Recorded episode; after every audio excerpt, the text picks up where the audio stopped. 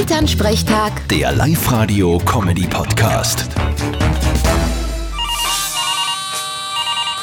Hallo Mama. Grüß dich, Martin. Hast du du schon mal ein Salz in den Kaffee rein da? Bitte was? Na, weh. Sag das nicht, probier das einmal aus. Angeblich soll das recht schmackig sein. Kann ich mir beim besten Willen nicht vorstellen.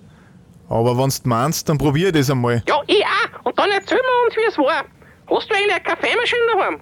Na, brauch ich nicht. Ja, und wenn du mal ein Rendezvous hast und die Dame fragt, ob sie noch auf einen Kaffee zu dir mitkommen kann? Ist mir schon mal passiert. Was? Erzähl, wie war denn das? Naja, sie fragt halt, kann ich nur auf einen Kaffee zu dir mitschauen? Ich sag drauf, das geht nicht, ich hab keinen Kaffee daheim.